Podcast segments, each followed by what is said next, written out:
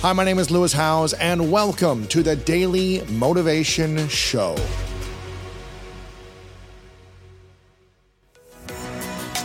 I firmly believe that taking charge of your mindset allows you to be in the driver's seat of your life and unlock your potential. And that's why I'm thrilled to share that my new book is out right now. It's called The Greatness Mindset. In it, you'll learn how to build a plan for greatness through powerful exercises and toolkits designed to propel your life forward. This is the book that I wish I had 20 years ago. It's everything I've learned in the last decade with the research and the science to help you unlock your mind. Make sure to go to lewishowes.com slash 2023 mindset to pick up your copy of my book, The Greatness Mindset, today.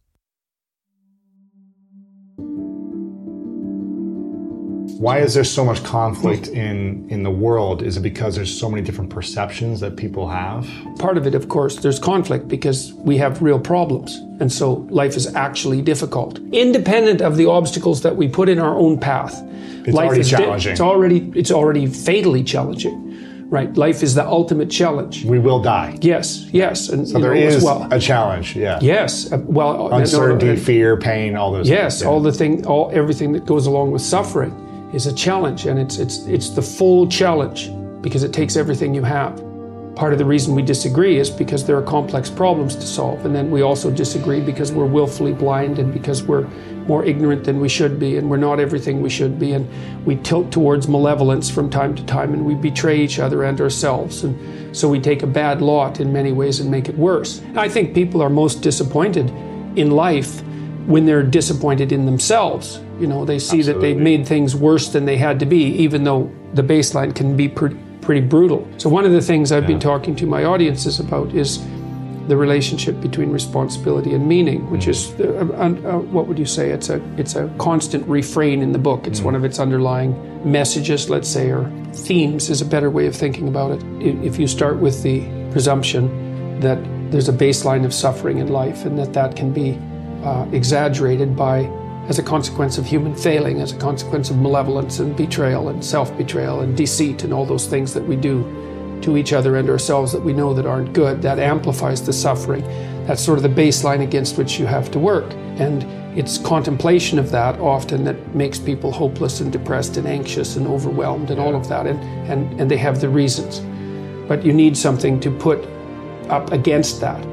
And what you put up against that is meaning. Meaning is actually the instinct that helps you guide yourself through that catastrophe. And most of that meaning is to be found in the adoption of responsibility. Well, you mm. think about when you have a clear conscience first, because that's a good thing to aim at, which is something different than happiness, right? Um, a clear conscience is different than happiness. Yeah, it's better. Yeah. That's you're not better. Like, guilting yourself. You're not feeling bad about yourself. That's right. You feel that you've justified Clean. you've justified your existence, Yeah. right? And so you're not waking up at three in the morning in a cold sweat thinking about all the terrible things that you've involved yourself in. Mm. What you, You know. Mm-hmm. said to someone that you shouldn't have said, or mm-hmm. how you acted, or mm-hmm. lied. what or opportunity you lost or the things that you've that you've let go that you should have capitalized on and mm-hmm. all of that and so if you think about the times when you're at peace with yourself with regards to how you're conducting yourself in the world it's almost always conditions under which you've adopted responsibility hmm. right? At least the most the most guilt i think that you can experience perhaps is the sure knowledge that you're not even taking care of yourself so that you're leaving that responsibility to other people because that's pretty pathetic. And I, unless you're psychopathic and you know and, and you're living a parasitical life. And, and that, that characterizes a very small minority of people. And an even smaller minority think that's justifiable. But most of the time you're in guilt and shame because you're not not only are you not taking care of yourself let's say so someone else has to but you're not living up to your full potential. And so there's an existential weight that goes along with that. So you suffer even more Mm-hmm. when you don't take care of yourself or take the best actions or do the work that you know you can do and Mm-hmm. you rely on someone else to support you financially emotionally physically whatever you know home whatever it may be Mm-hmm. yeah well because you're not only you're not only not being what you could be you're interfering with someone else being what they could be right so you're you're you're not only a void you're a drain Right. jesus that's a catastrophe and because we usually don't even know it when, when we're in that situation Mm-hmm. because we're in a depressed state or we're or we don't want to see it. Mm. You know, you wake up at three in the morning and you know, And so, and then you think of the people that you, so you admire yourself, or perhaps you can at least live with yourself when you're taking responsibility, at least for yourself.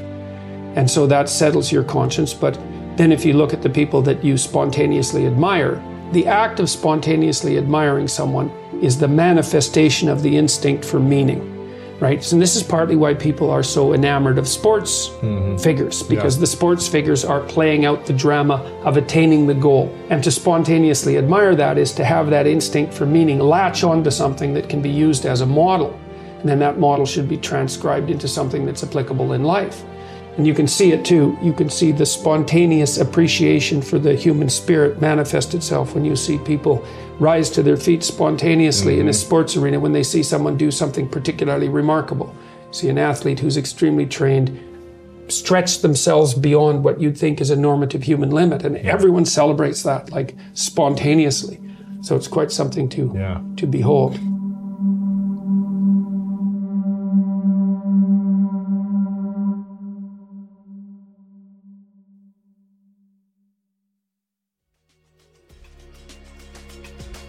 Thank you so much for listening to today's episode of The Daily Motivation, and I hope you have an amazing rest of your day. If you enjoyed this episode, make sure to click the link in the description that will take you to the full episode of our main podcast on the School of Greatness. And if you are loving The Daily Motivation, please follow us over on Apple Podcasts and Spotify and leave us a review over on Apple Podcasts right now.